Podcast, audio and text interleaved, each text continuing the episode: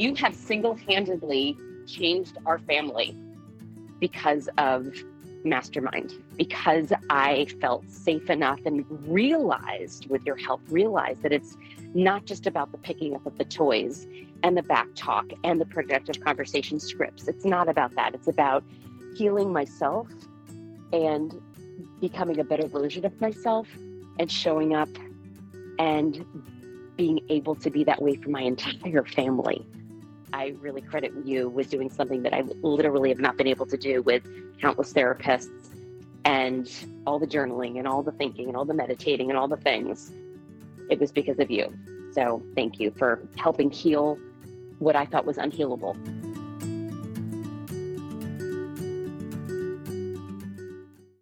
You're listening to the Mastermind Parenting Podcast with Randi Rubenstein, episode 11. So, the big question is this How do parents like us know that we aren't messing up the biggest role of our lives, especially when we happen to have a strong willed child that's constantly pushing our buttons?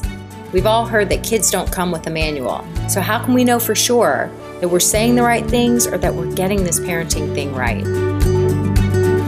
Well, on this podcast for parents of toddlers to teens, we'll be giving you real tools you can use right away so that your kids will feel like they can talk to you about absolutely anything and everything.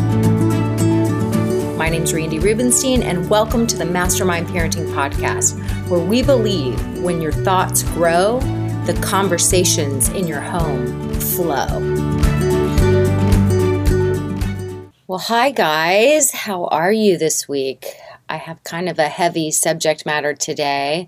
I have had a doozy of a week, and I wanted to kind of start it off by reading. I send out a parenting report, a private parenting report, um, which is sort of like my newsletter to my email list, my private email list each week, and just as a way to connect and share resources. And for anyone that would like to join that, you are more than welcome. You can email me at randi at randirubenstein.com and I will get you signed up. But anyway, so I sent out this newsletter this week and I just sort of want to read it to you guys and, and get this episode kicked off that way. So here's how it goes. This week's been a real doozy. We attended a funeral for one of my husband's childhood friends, a vibrant life cut tragically short after a devastating bike accident. My mom fell and broke her hip. She's recovering from surgery, thank God. Uh, I was walking in my neighborhood, and steps away from me, a mom pushing a baby in a stroller tripped while crossing the street, and the infant carrier toppled over, and the baby ended up face down in the middle of the busy street. Baby had a small scrape on his head and dirt all over his face, but otherwise he seemed okay, thank God again. All three happened last Sunday. I felt shaken to say the least. Here's the thing Sometimes life sucks. Bad things like accidents happen. Arguing th- with the reason why they happened is really arguing with reality, and it's a prolongment of the pain. When we look for why the accident happened in the first place, we're really looking for who or what to blame, and this only adds to our pain. Accepting your new reality, maybe even learning something, well, this is the real work. I know that's easier said than done, especially when it's you or a loved one that's suffering from the pain caused by the accident or mistake. My learning this week has to do with accepting other people without judgment. Judgment is really blame in disguise. I was really scared by all three scenarios above. Embarrassingly, my brain went to a judgy place to avoid feeling scared about the fact that life is so short and everything can end in an instant. Why was he riding his bike along the highway? These are things I said to myself in my head. Why was my mom bending over, fiddling with her glitzy yard art when her health is so fragile? Why was that mom pushing her baby in a stroller dressed to the nines in spiky heeled Louboutins? See, none of these thoughts helped me to feel any better. They actually made me feel worse. Because the thing is, is that accidents happen. Humans make mistakes. It's part of our experience. When we use our energy on learning from mistakes rather than channeling it towards who or what to blame, that's how we become stronger. This is what builds resilience. Unfortunately, the traditional culture seems to focus way more on the blame than on the teaching and resilience building. Negative circumstances are always opportunity to recover, learn, and grow. This is evolution. That was my parenting report from this week, and I just sort of wanted to unpack it in this conversation and talk about like what was behind my words and and what I'm left thinking about and what I'm left to learn here um, because I always am kind of getting curious and learning like what's coming up for me especially when I go to a place of blame or judgment not that I wanted to admit that I was like, you know, after I helped the mom and the baby, I mean, that was, just, it's like all those things happened on Sunday. We attended a funeral. Then hours later, I got a call that my mom had broken her hip. And then I'm walking the dogs in the neighborhood waiting till she gets transferred from the emergency center to the hospital. I was trying to kill time, and boom, like right in front of me, this whole thing happens. And my brain goes to, like what is she wearing? Why is she walking that baby stroller? She couldn't even click the thing in. Like i went to this place of judgment.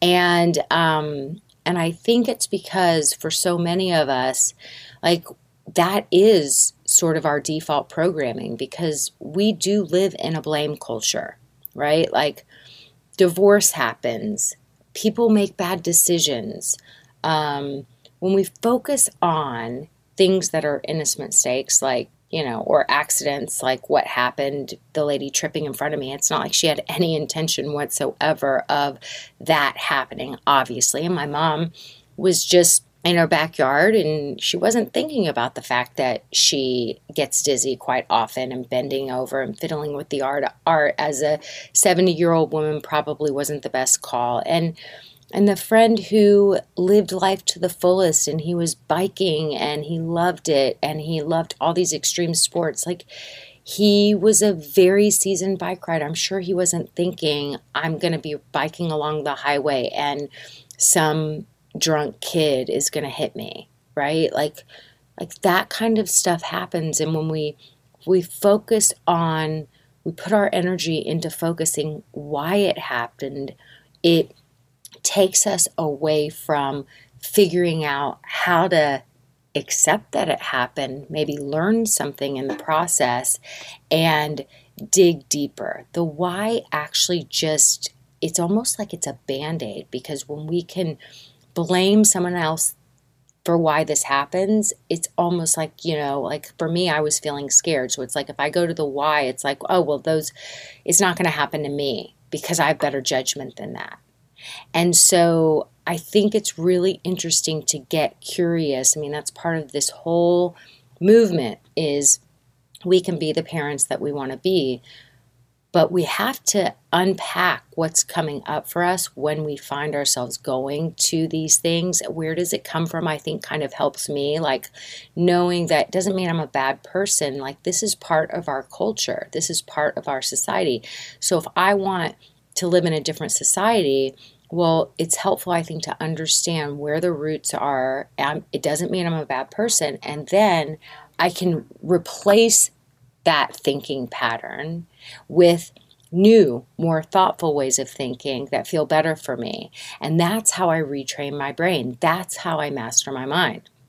So it's super hard to do this, I get, because blame and judgment, like since it is such kind of a natural default in our culture when something bad happens like an accident or the stuff i mentioned or when someone screws up and makes a bad decision when someone screws up or makes a bad decision like we really aren't that picky. We just want to know what the details are and we and we automatically go to that blame and judgment place to make sense of it. And i think that it's interesting to to notice when you're doing that and to dig a little deeper as to why you're doing it. Like we know where the roots come from. It doesn't mean that you're a bad person. It's just why am I doing that? What's coming up for me? What what am I scared of right now? And asking yourself like is it ever really helpful? Right? Like it like do our kids ever learn a better way when we go to that place of blaming and judging? When we just focus on being the judge and jury and we're constantly doing that blame thing, constantly jumping straight to getting them to own whatever their behavior was that led to the bad decision. In those moments, like we want to jump to that so quickly because we want to jump to the teaching. But are we ever teaching them something in those moments? Like, really ask yourself that. And ask yourself, like, have you ever felt encouraged when you felt like someone was blaming or judging you? Like, let's say that you wrecked your car and you have to come home and you tell your spouse, right? And your spouse says, and it was because, like, you were preoccupied and you made a mistake and let's hope you weren't texting but you uh you know whatever whatever was the reason it's like your intention wasn't to wreck your car but you did and so if you come back and you've made a mistake and you and you feel like the people in your life who you would hope would be your support people have to talk about all the ways that you screwed up or how you really are to blame. Um, is it ever helpful? Do you ever learn something new? Or does it just make you feel more isolated and alone? This is something that I've recently learned, and I think it's it's it's hard to understand, it's hard to accept, it's hard to own, and it's very interesting, and I think it's true. Judgment is really some form of a self projection. What you judge others for is really a judgment on your on yourself. So let me explain. So just in the last 2 weeks there's been this whole big thing that's gone down at my kids' school, at their high school, and I'm going to call it group chat gate. Okay? So there was a handful of kids, they were in a group chat as kids do there were bad comments made, there were bad decisions made, there were people's faces compared to animals, there were other extremely horrific things said. And somebody in the group chat saved they they I guess they screenshotted everything and um, and so it's months and months and months later and who knows what the intention was with this child like maybe it was a close group of friends and all of a sudden she felt ostracized and she wanted revenge. I don't know the reason, but she leaked all of these nasty texts out and it got back to the people that those group texts were about. And um and so why why were the things said in the first place? I don't know, because teenagers are stupid.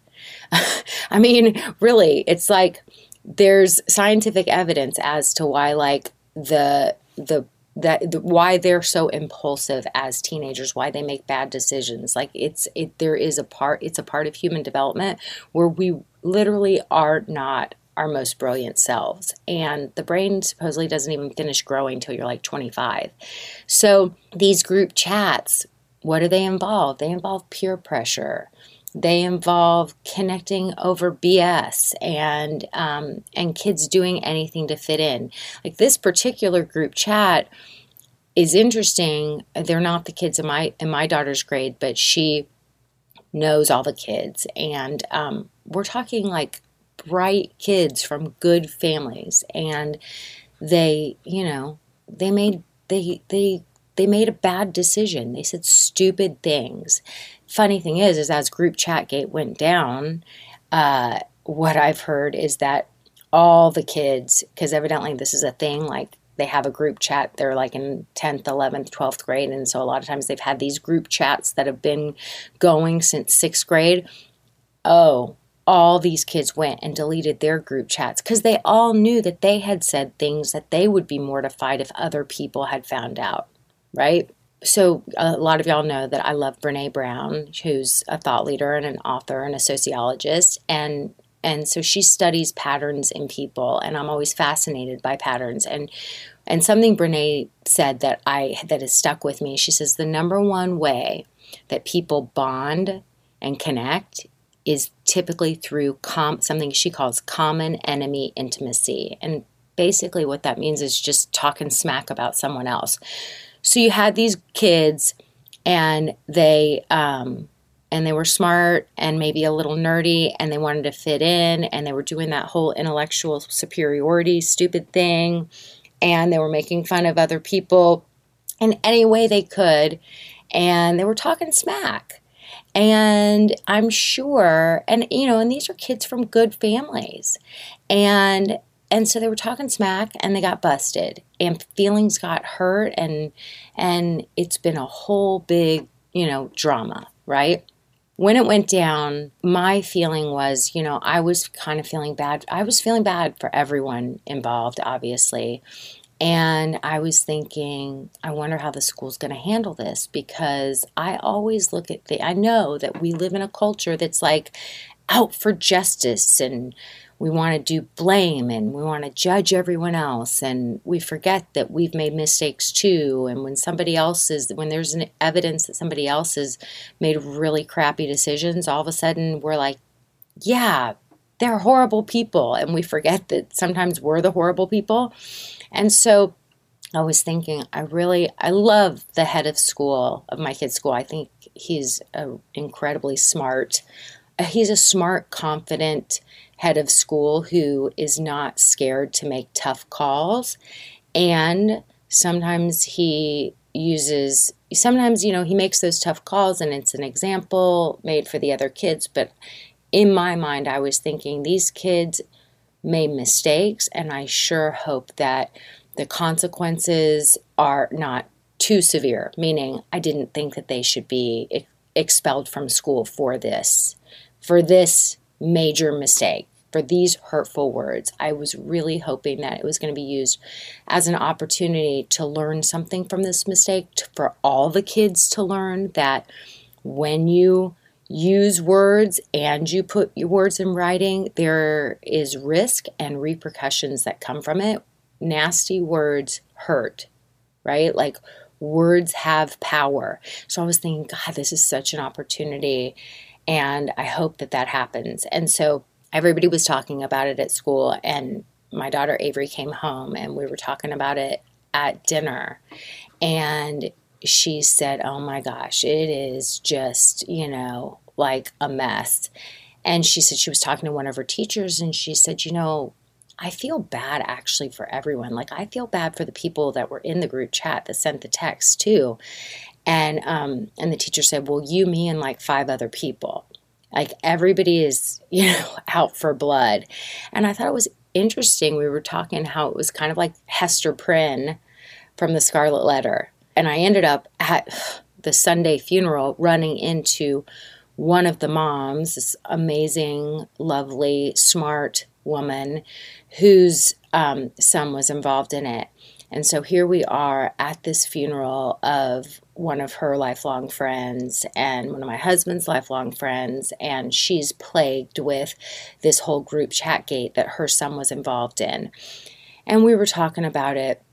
And um, and, you know, interestingly, my daughter said that her son is awesome. So it was just like a case of like good people make bad decisions. Like awesome people F up.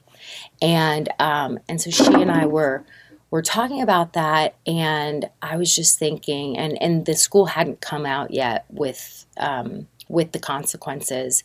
So, you know, I was just kind of sharing with her that I had my fingers crossed that they really used it as an opportunity for all the kids to learn something and put the kids hopefully into a room together and um, I understand, you know, where where apologies were made, eye contact involved, and you know, I said to her, you know, you're, I mean, he's going to make apologies, and he's going to have to accept that some people are not going to forgive him, uh, and you can't control when you make a mistake, you can't control how someone else feels about you in the future. Like that's their right if they choose not to forgive him. But he can own it and he can, she was in full agreement. And so there was a lot of people that it turns out that the kids, um, they received a lengthy set of consequences that I thought were um, I thought they were fair. I thought they were severe. I thought they were fair also. I thought that um, I was glad that they weren't expelled. And, um, and, you know, there were some people I think that weren't satisfied by those consequences. And I understand, you know, people are hurting. Mean texts about your kid are hurtful.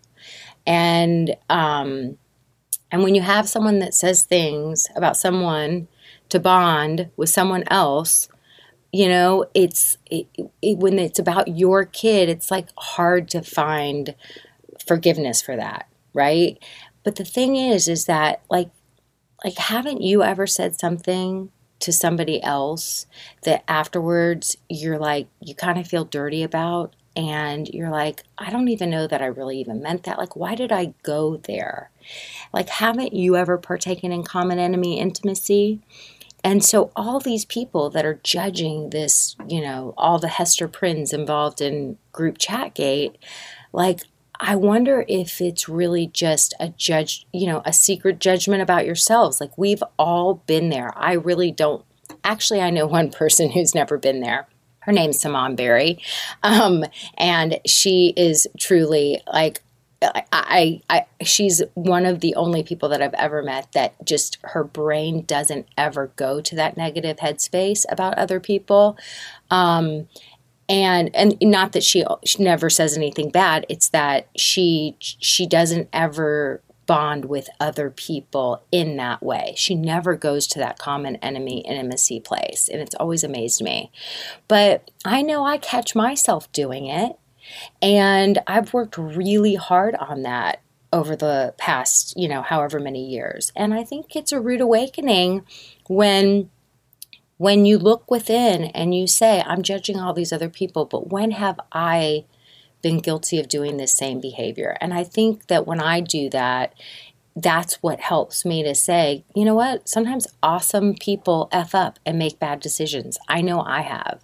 And that helps me to have compassion for the wrongdoer, you know, to see them as human, and even though, like in group chatgate, like I don't condone the behavior, I definitely don't. And I won't define someone based on a mistake. So I often have parents ask me, like, how to teach, how do we teach our kids these important values. Like, how do we teach them to be nice to their siblings, to speak respectfully to me, to listen and cooperate and not ignore me and be responsible for their stuff and their schoolwork and to help around the house? Like, how how do I teach them this stuff? And it's really just code for can you tell me the magic words to say that'll ensure that my kid's going to turn out to be a good person? Like I just want to know at the end of our time together, at the end of these 18 years of them living in this house, when they go and they're supposedly grown and flown, but don't worry, they're really not because I have one in college and I still consider him not fully grown and flown. Um, how do we know it's all going to turn out okay? Like, I don't want to raise, you know, a shithead.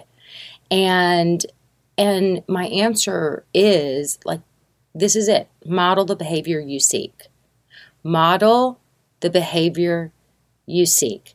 Talk less about what they should do and do of more do more of that thing yourself. Like understanding about common enemy intimacy and saying to yourself like I've done it and I don't want to anymore. If I look back, it made me feel like I needed a bath afterwards. Like I want to bond with people like my friend Simone Berry does. Like I want to bond with people through common in- interests and and and and doing you know having common interests not at the expense of someone else right? So so how do you do this? You speak respectfully to your children. You want respect from them? You speak respectfully to them and to other people. You offer your help to other people and to them with no agenda you know, behave kindly, work hard in life, spend time doing things that feel like they have purpose to you inside and outside of your home.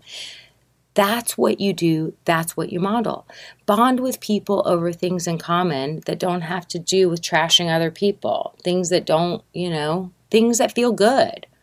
And moms, stop modeling exclusive behavior and gossiping on the phone to fill the quiet moments in your day. If you don't want your kids to be a mean girl, if you don't want your daughters to be mean girls, if you want your kids to truly be kind, good friends, good people, model that in all the simple moments yourself. Replace that time, the gossiping time, with something that feels more nourishing, right? Like rather than depleting you, like listening to a podcast like this which maybe you're already doing. Writing, painting, cooking, getting active outside with a friend, doing anything that feeds your brain, that feeds your soul. You know, really look at what do you spend time what do you spend time doing where you lose track of time. That's a hint that you're doing something nourishing versus something depleting. Because here's the thing, people make mistakes. I make mistakes every day. And what I'm learning is to own my mistakes, to apologize when necessary, to face the consequences, natural and imposed, just like the kids in group chat gate are having to do. So I'm working on retraining my brain, right? I don't want to live in a place of blame and judgment because it's not helpful and it ultimately teaches me nothing. And it feels bad. And when I accidentally have a human moment where I say something judgy, you know what? My kids, they call me out on it. They remind me they remind me that it feels gross to them to be around that. Because kids that are raised with lots of empathy, they don't want to bond over negativity or jokes at someone else's expense. And they will help us to retrain our brains because it doesn't feel good to be around it. They turn out to be better people than we could have ever imagined. This is this is it, you guys. This is the evolution. This is what the whole purpose of raising kids with productive conversations this is what it's all about it's about producing empathetic future leaders and i believe that this is how we moms shape and change change things right when we ra- when we raise kids who their natural go-to isn't the common enemy in intimacy when they're looking into digging in and doing meaningful work rather than looking outside themselves for constant external validation. When they really understand what it means to provide value and kindness to someone else without an agenda, just because it feels good inside. So that's this mastermind parenting. That's what all of this is about. It's about your willingness to master your own mind so you choose the programs to raise your kids rather than resorting to your autopilot brain, which are the things from the past that come from that blame and judgment culture. And in my opinion, they're in dire need of a makeover. So, looking at this stuff, getting serious about being curious about your own brain, what's coming up for you when you're sitting in blame and judgment, noticing it, saying, why, why am I projecting this? What am I scared of? What's coming up for me? Where do I judge myself? And, and really digging into this, this is it. This is how we raise good people. This is how we model. This is how we model how to be a good person. And I'm a work in progress I definitely don't get it right all of the time. And you know what? I can say I have my kids to constantly bring me back, bring me back. So I'm glad you guys are here with me today. I know this was a little heavy and it's been kind of a heavy week. Uh, and I'm looking forward to next week being a little bit better. And I hope in some way this was helpful. Have a great rest of your day. At Mastermind Parenting, we believe when your thoughts grow, the conversations in your home flow. And if this sounds like something you want to learn more about, then I have a gift for you. You can grab a copy of my best selling book, The Parent Gap. It's my signature recipe for raising confident and kind kids, even if you have a strong willed one. So go to mastermindparenting.com forward slash book to get your free copy mailed directly to your doorstep.